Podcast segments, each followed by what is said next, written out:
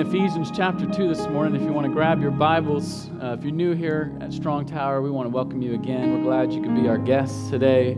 Uh, we're pleased to, to have you join us in worshiping Jesus together. And I want to say thank you again to the Peace team leaders as well. I know we just prayed for them. We have our Peace rally coming up Monday night. And if you've never been to a Peace event, this is a great time to come for the first time because we're explaining kind of the update of what's going on, preparing for uh, the big action meeting at the end of the month. And so uh, the rally is a great time to learn about what's going on and, and the issues that we're working on to see justice happen in our county. So that's tomorrow night, 6:30 p.m in Winter Haven at Hurst Chapel AME Church.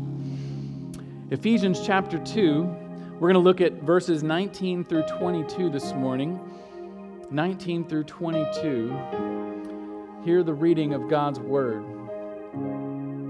So then, you are no longer strangers and aliens, but you are fellow citizens with the saints and members of the household of God, built on the foundation of the apostles and prophets Christ Jesus himself being the cornerstone, in whom the whole structure, being joined together, grows into a holy temple in the Lord. In him you also are being built together into a dwelling place for God by the Spirit. Amen. Amen. This is the word of the Lord. I want to tag our text today Christ the cornerstone. Christ the cornerstone. Let's pray again before we dive in. Father, thank you for your word this morning. Thank you that you are alive as we sung. God, you are alive, and the same spirit that rose Jesus from the dead is the same spirit who lives in us. And the same spirit who now speaks to us through your word. And so we pray, God, you would raise us again today. Raise us from the deadness of our sins, the despair, the hopelessness, whatever it may be that we come to the text today we pray you would do a resurrection work in us. In Jesus' name we pray. Amen. Amen. You may be seated. A few years ago, uh, Google ran an ad for their Android uh, platform. And if you go back and you, you can watch it on YouTube, but this particular ad had a musician, a pianist, who was in a grand piano hall. And the, the scene kind of zooms in on him as he's sitting at the piano, and it's this beautiful grand piano, and he begins to play. And he's playing this beautiful piece, and it was uh, Beethoven's Moonlight Sonata. And as he was playing this beautiful piece of work, uh, you know, the, the screen comes up, and there's this message across the screen, just one line, and it says, A piano has 88 keys. And then it keeps playing the music, and he's, he's getting into it with passion, and, and you could tell he's, he's really into what he's doing. And then it says across the screen one more time it says uh, that each key has a different sound, each key has a different note. And then he keeps playing and keeps playing. And then uh, it comes to the final message across the screen, and it says, But what if each note was the same? What, what if each key was exactly the same?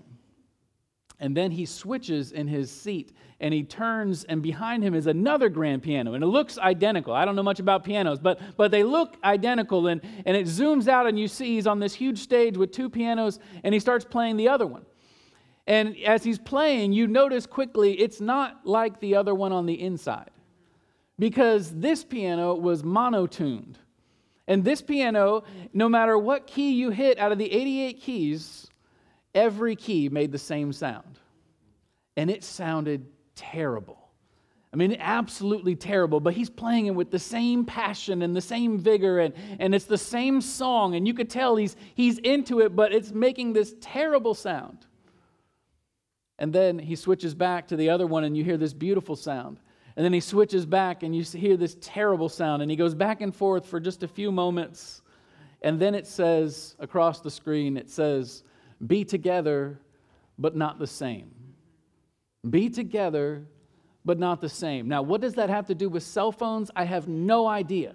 Like, what were they advertising? I'm not sure, but the commercial was fascinating to me because it's this powerful principle that you, you can have different sounds, but together they make a beautiful sound. You can have different notes that are not all middle C, and they make a beautiful sound. And I tell you this to say that there's, there's power in us as individuals, right? And we've looked at this earlier in, in the book of Ephesians, where uh, we're talking about what God has done for us as individuals. And we see that God has created us as, as these uh, incredible creations that are made in the image of, his God, uh, um, image of God. And, and we have in us this ability to, to powerfully and uniquely reflect who God is to the world. In other words, every human being made in the image of God is not like anyone else in all creation. You uniquely reflect God in some way. And it's incredible. It's, it's beautiful to think about that. I mean, just take that in. I mean, C.S. Lewis, one time, he said, There are no ordinary people.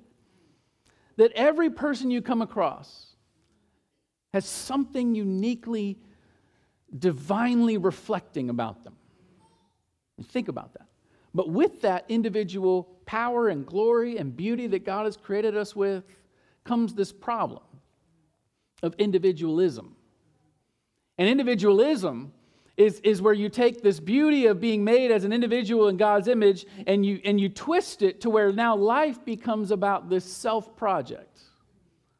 Life becomes about how am I going to make the, the best out of my life? How am I going to find my purpose? How, how am I going to do the most to make, make my mark and make a difference? How, how am I going to have this project that I can look at at the end of my life and say, I've done something worthy and beautiful because I'm somebody? Individualism. It's all about me. And in our Western culture, right, this, this is the air we breathe, it's the water we swim in. There are some Eastern cultures and, and even cultures here in America who, who are not as shaped by Western culture, but uh, that, that is not necessarily the temptation. But for the vast majority in America, individualism is what we're trained in. And sometimes we just don't even know it. But we're told our whole life it's about me, it's about me, it's about me. And so, how, this is what the text is going to bring out. How do we live with both this diversity of us as individuals, but the unity of us as a people. Eh, how, how do we live with both of those? The, the individual uniqueness of me as someone made in the image of God, but also me as someone brought into this community of God. How does that work? And so today we're continuing our series in Ephesians. We've been calling it On Being the Church, on being the church, because Ephesians really gives this incredible picture of what it means to not just do church, but to be the church. And earlier in chapter 2, Paul was, uh, he was unpacking what it means, what the gospel means for us as individuals. He was talking about how we as individuals are dead in our sin, every single one of us. No matter who you are, where you come from, what your life has been like, he says all of us are fallen before God, but God steps in, right? And God steps in and he saves us by just his sheer mercy. And he pulls us out of his judgment and his wrath, and he pulls us out of our bondage and our slavery to sin so that we can be with him. And he says it's only by grace and grace alone, right?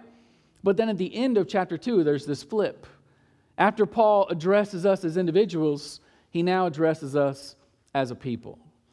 So he's talked about what it means for us personally, but now what does this mean for us collectively? And last week, Stephen preached and, and talked about how God makes peace between us as insiders and outsiders together coming to God. But now we zoom in a little bit further, and Paul begins to push back on what we struggle with today in our individualism. In fact, his definition of the church, I would say, is, is what you might call counter formation. Counter formation to the way our culture forms us towards individualism. It's forming us differently to be in the church. And so that's what I want to look at today. How is church counter formation to the individualism of our culture? We're going to look at it in three ways today. If you want to take notes, the first thing is intimacy. Intimacy. Look with me at verse 19 as Paul closes out this chapter. Look at what he says. He says, So then, you are no longer strangers and aliens, but you are fellow citizens with the saints and members of the household of God. I mean, listen to that. Paul is contrasting again what we once were with what we now are. He's saying that in the past, you had a different identity. You had this identity that you were strangers and aliens. It's the language of, of an outsider. You were somebody who, who didn't have a place. You didn't belong. You didn't have a space. You, you didn't have a seat at the table. You were outside. But now God has done something to bring you in. He says you have this new identity as God's people and you are insiders. But he uses this fascinating language. He says you are fellow citizens, right? Now, now you have a place. Now you have a people. Now you are part of something greater than yourself. You, you are brought into God's kingdom. And, and so now we are in something. But then he takes it a further step and, and he makes this really uh, incredible statement that makes the language even more intimate. He says, members of the household of God. Now, it, it's one thing to be in the kingdom, but it's another thing to be in the family. Like, it, it's one thing to be a part of something that gives you purpose and perspective and, and meaning maybe in life, but, but to be in the family, that, that's intimate language right? That, that's personal language, right? We, we read this week in our growth journal, if you're reading along in the growth journal, Jesus' words to the disciples when they're questioning who's close to him. This is what Jesus says Whoever does the will of my Father in heaven, listen, is my brother and sister and mother? In other words, Jesus was saying God doesn't just have servants and, and soldiers and, and workers in his kingdom, God has a family. A family. Think about that. God, he, he, he has these people who are, who are intimately related to him and to one another. I mean, look at your neighbor and say, Your family. Your family. This is why the old church people, they, they used to say, Brother so and so, sister so and so, right? I mean, it's, because they're speaking to something deeply spiritual, something deeply about our identity that, that we're not just people who show up on a Sunday and we listen to someone talk for 35 minutes and we sing some songs and we get some coffee and then we go to lunch. We're, we're family, is what he's saying. That you've been brought into something very intimate, very close. And it's this this new identity as family, it, it means something has changed. It, it doesn't mean you've lost your identity as an individual, but it does mean that you've gained an identity as a people. You are family. And individualism avoids this kind of intimacy out of fear. Fear. Again, C.S. Lewis says it this way. This is a lengthy quote, but listen to what he says. He says, To love at all is to be vulnerable. Love anything, and your heart will certainly be wrung and possibly broken. If you want to be sure of keeping it intact, you must give your heart to no one. Wrap it carefully around with hobbies and little luxuries. Avoid all entanglements. Lock it up safe in the casket or coffin of your selfishness. But in that casket, safe, dark, motionless, airless, it'll change. It will not be broken, it will become unbreakable, impenetrable, irredeemable. The only place outside of heaven where you can be perfectly safe from all the dangers and risks of love is hell. That's the intimacy. He's saying, I mean, and this kind of intimacy, listen, it, in, in a sense, it's, it's thrilling, right? I mean, we haven't been living under a rock, or hopefully you haven't been, but, but we've, we've, been, we've been struggling as a people. We've been struggling in our culture with, with loneliness and isolation and, and struggling with how do we relate in the pandemic or post pandemic or whenever that is or whatever that looks like. How, how do we do that? And it was happening before the pandemic hit, right? I mean, years before the pandemic, the former Surgeon General got up and said that we are in the we are an epidemic of loneliness now. Like the mental health state of our culture is, is crumbling. And then the pandemic hit. And we can all agree it's, it's gotten worse. We, we can feel it. We, we don't have to read the studies. We don't have to listen to some, someone on TV tell us. We, we feel it in our own lives. And people have been studying now how, how much worse it's gotten. And there's a recent study that came out from Harvard that said that uh, about a third of adults, one out of three adults, right now would describe themselves as seriously struggling with loneliness. And they said if you're a young adult in your 20s, you, you are even higher, one out of two, 50%. Seriously struggling with loneliness. And so that's us. It, that, that's church people included. What, what do we do with that? What, what do we do with this, this sense of, I, I, don't know how to relate to people anymore. I don't know who to talk to. I don't know where to go. And, and, and so something in us rejoices when we hear that God has made us a family and God has brought us together because we long for that. Right? We crave that. We're, we know, even if we're not ready to admit it, that that's what we need. And so, in a sense, it's thrilling, but in another sense, it's terrifying. Why? Because we know we have to be vulnerable. Right? I mean, to love at all is to be vulnerable. To be known and to know someone else takes a risk. It takes the risk of, of sharing our burdens. It, takes the risk of, of listening to someone and giving you or giving them your time. It takes the risk of saying, I might get hurt. I, I might get uh, somebody upset at me. I might have disappointment. And, and I might have all these emotions that I'm struggling with. Or, or I might realize that this is more than what I could take, and, and I just can't handle that. And so, I mean, there really is no efficient or, or pain free path to deeper friendship. But this is what we need. This is what we need. And in fact, this is how we've designed how we do connect groups at our church, the, the, the, small group system we have to try to encourage relationships. It's meant to be a place where you cultivate that kind of vulnerability. That over time, this doesn't happen quickly, but over time, you're able to develop relationships that are deep enough where you can be honest when, we're time, when we have the time to pray. You can be honest when someone asks you, How you doing? You can be honest when, when you're having time together, just sharing a meal, and, and you're asking how your week went, and it was terrible. And you can say, you know what, this is what was really going on in my life. Because it's creating that space where we can be vulnerable with one another. And over a period of time, it creates relationship that really is deeper. But how do we do that? How do we push past the fear and the anxiety around that. Listen, it's, it's our secure identity in Jesus as his church. It's security in Christ that, that cultivates this intimacy with people.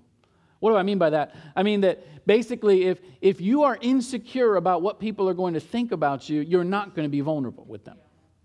If you're insecure about people's approval and, and your ability to control the narrative out there, then, then you're not going to really step deeper into their life or, or allow them into your life. And so you'll stay at a distance. But if you're secure in Jesus and you know, I am a family member of God, that because of what Jesus has done, I've been brought in, I've been brought close, and, and I can't change that, and they can't change that. And so this is who I am. I'm secure. That means I can love. I, I can be vulnerable with them because no matter what they do with that information, this is who I am. This is who I am. And that's what Paul's calling them into. He's calling them into this intimacy that, that pushes past that and, and creates this freedom to, to forgive and freedom to love and freedom to be a disappointment and freedom to be misunderstood and freedom to know that this intimacy is possible. But we have to see it. This is who we are. And so that's the first thing that he, he's trying to form us against what the culture is calling us into. And the second thing, there's a second aspect here that's counterformation, and it's authority.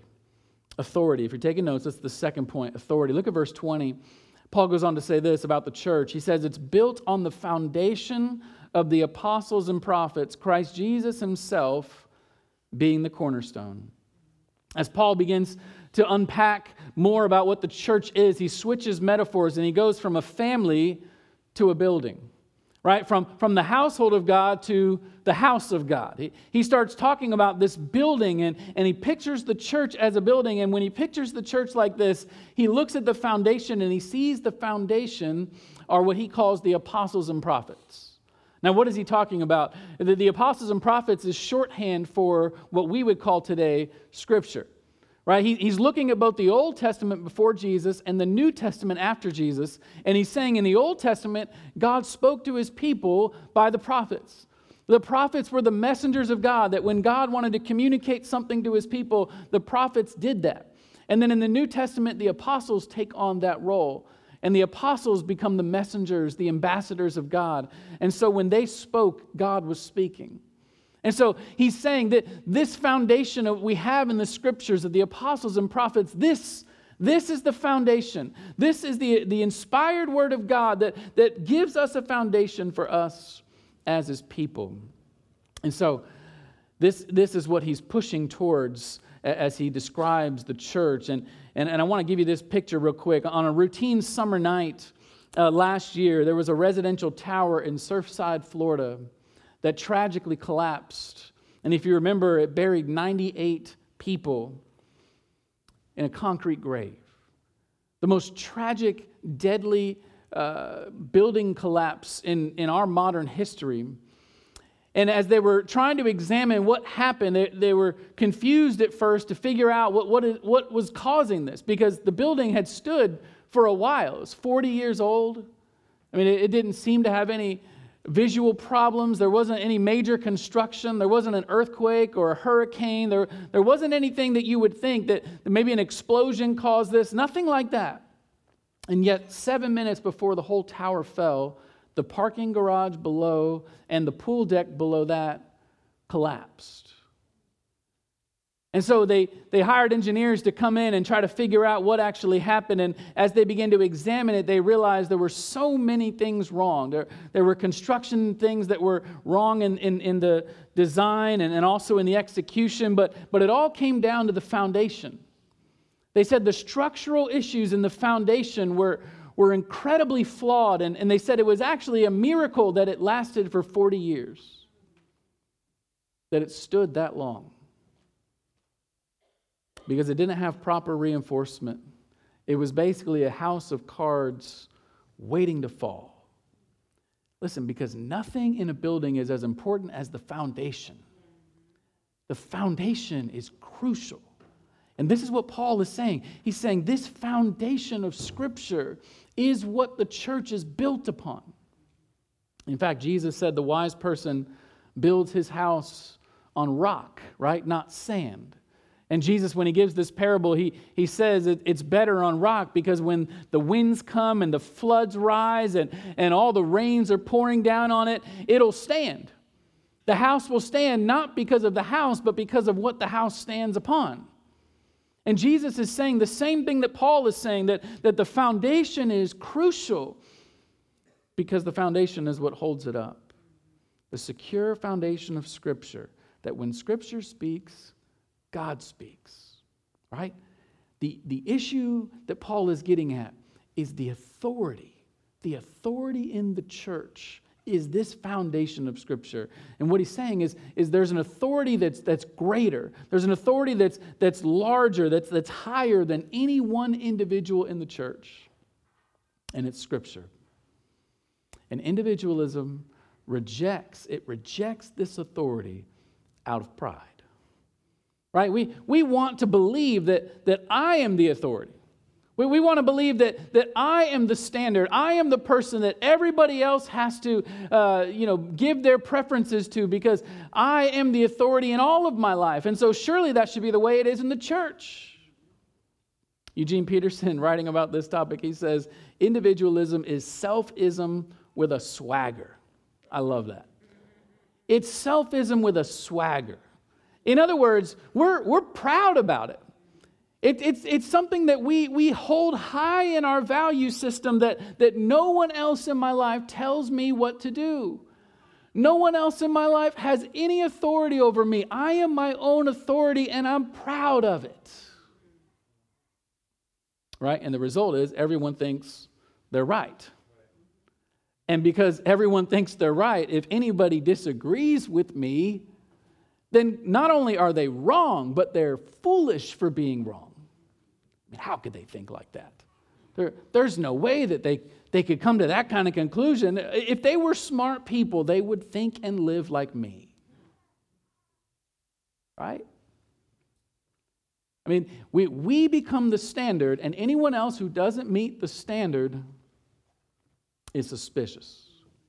And yet, we're not suspicious of our own thinking. We're, we're slow to be curious and to seek counsel. And we do it our own way in such a way that if anyone comes against our way, they're a threat. This, this is the foundation of individualism, and it's collapsing. I mean, we're watching it collapse right now in our culture and in the church. Because everyone, it's like the book of Judges, everyone does what's right in their own eyes. What happens is, is we can no longer relate to one another in a community of different people because no one else can be close to me if they disagree with me. Do you hear it? Because if I'm the standard and they don't meet the standard, then I got to cut them off. And, and so the only people who can be in my little circle are the people who always agree with me all the time. And pretty much, you know, you just keep cutting people off, cutting people off until you have nobody left. And it's just you. This is how this functions, right? People who affirm my self authority, people who don't challenge me. This is, this is what happens if I become the standard and it's tearing the church apart. And so, what do we do about that? Paul gives this strange answer Scripture. That, that you, would, you would say that there's something greater than me, something greater than you, something greater than all of us that, that is the standard authority over us, that, that we can say, I may have my preference and you may have your preference and I may have my way of doing things, but, but here is Scripture. And Scripture is, is what we are submitting ourselves to. This, this seems so counter to everything in our culture because even, even the word submission is a cuss word. But listen to what he's saying. He, he's not saying an authority that, that is authoritarian. He's saying that this is God speaking to you. And it, it's you submitting yourself, not, not to any one individual, but you submitting yourself collectively to God Himself and what He said. He's saying there's an authority that's greater than me, greater than my preferences, greater than my right to challenge and, and to be uh, correct in everything. There's an authority that can set me free from myself and to give me the freedom of self forgetfulness. And it's Scripture. It's Scripture. It's God's word to us so that we don't have to know it all. We don't have to be it all. We, we, we, don't have to have every answer. We don't have to be right and prove ourselves. We can say, there's an authority that's greater than me, and it binds us together as his people. It binds us. And so there's intimacy, there's authority, and there's this third thing that's even more strange to us in our culture it's conformity. It's conformity. Look at, look at again at verse 20.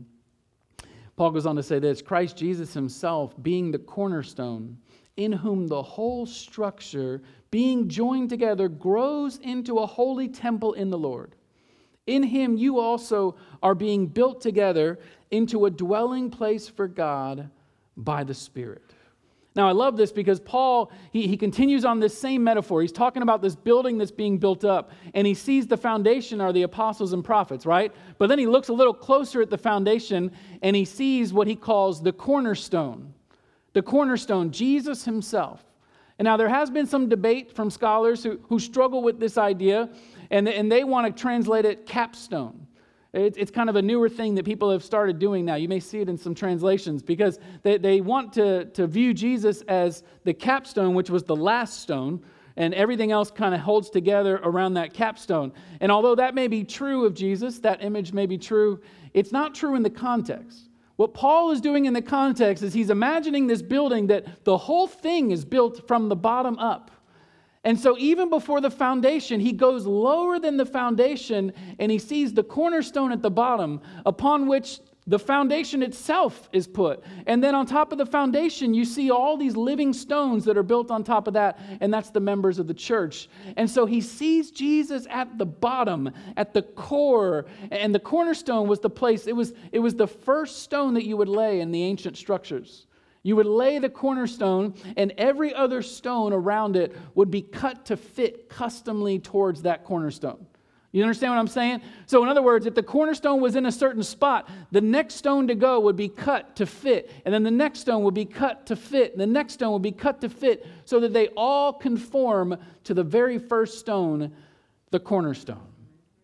He's saying that's Jesus in the church. That every other stone in the building, every other stone in the structure is conformed to Him. Archaeologists have actually uncovered massive stones from the temple in Jerusalem. One of them discovered from the southern wall, it, it measured 38 feet 9 inches across. That is a massive stone. 38 feet 9 inches across. I mean, you could just picture the temple and all its beauty. That, that's the stone at the foundation. This huge structure that was filled with gl- uh, glory of gold and, and jewels and, and all these wonderful things. I mean, it was the pride of the Jewish people. Of course, then the, the Gentiles in Ephesus, they had their own temple as well. They had the famous temple of Artemis or Diana. And in this temple, you know, they, they had just as big uh, of stones and just as majestic uh, decorations and artwork, and, and people would come from all over the world to come worship at the temple of Artemis. And so, Paul, fascinating enough, he, he writes this letter to the Ephesian church full of Gentiles and Jews. And each of them had their temple, each of them had their glory, each of them had this place that they took pride in. And he says, Listen, both of your temples are empty.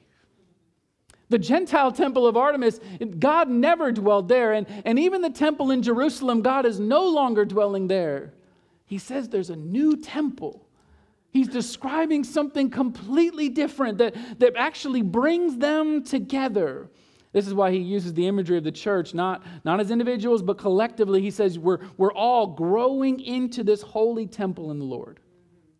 A household brought together built on the foundation of his word and conformed to jesus himself god is, is building this new structure it's what 1 peter says in 1 peter 2 uh, you yourselves like living stones are being built up as a spiritual house right in other words what, what paul and peter are saying is, is that even though our culture may, may hate this kind of conformity, right? Because we, we love to be individuals, we love to be unique, and we love to have our special niche.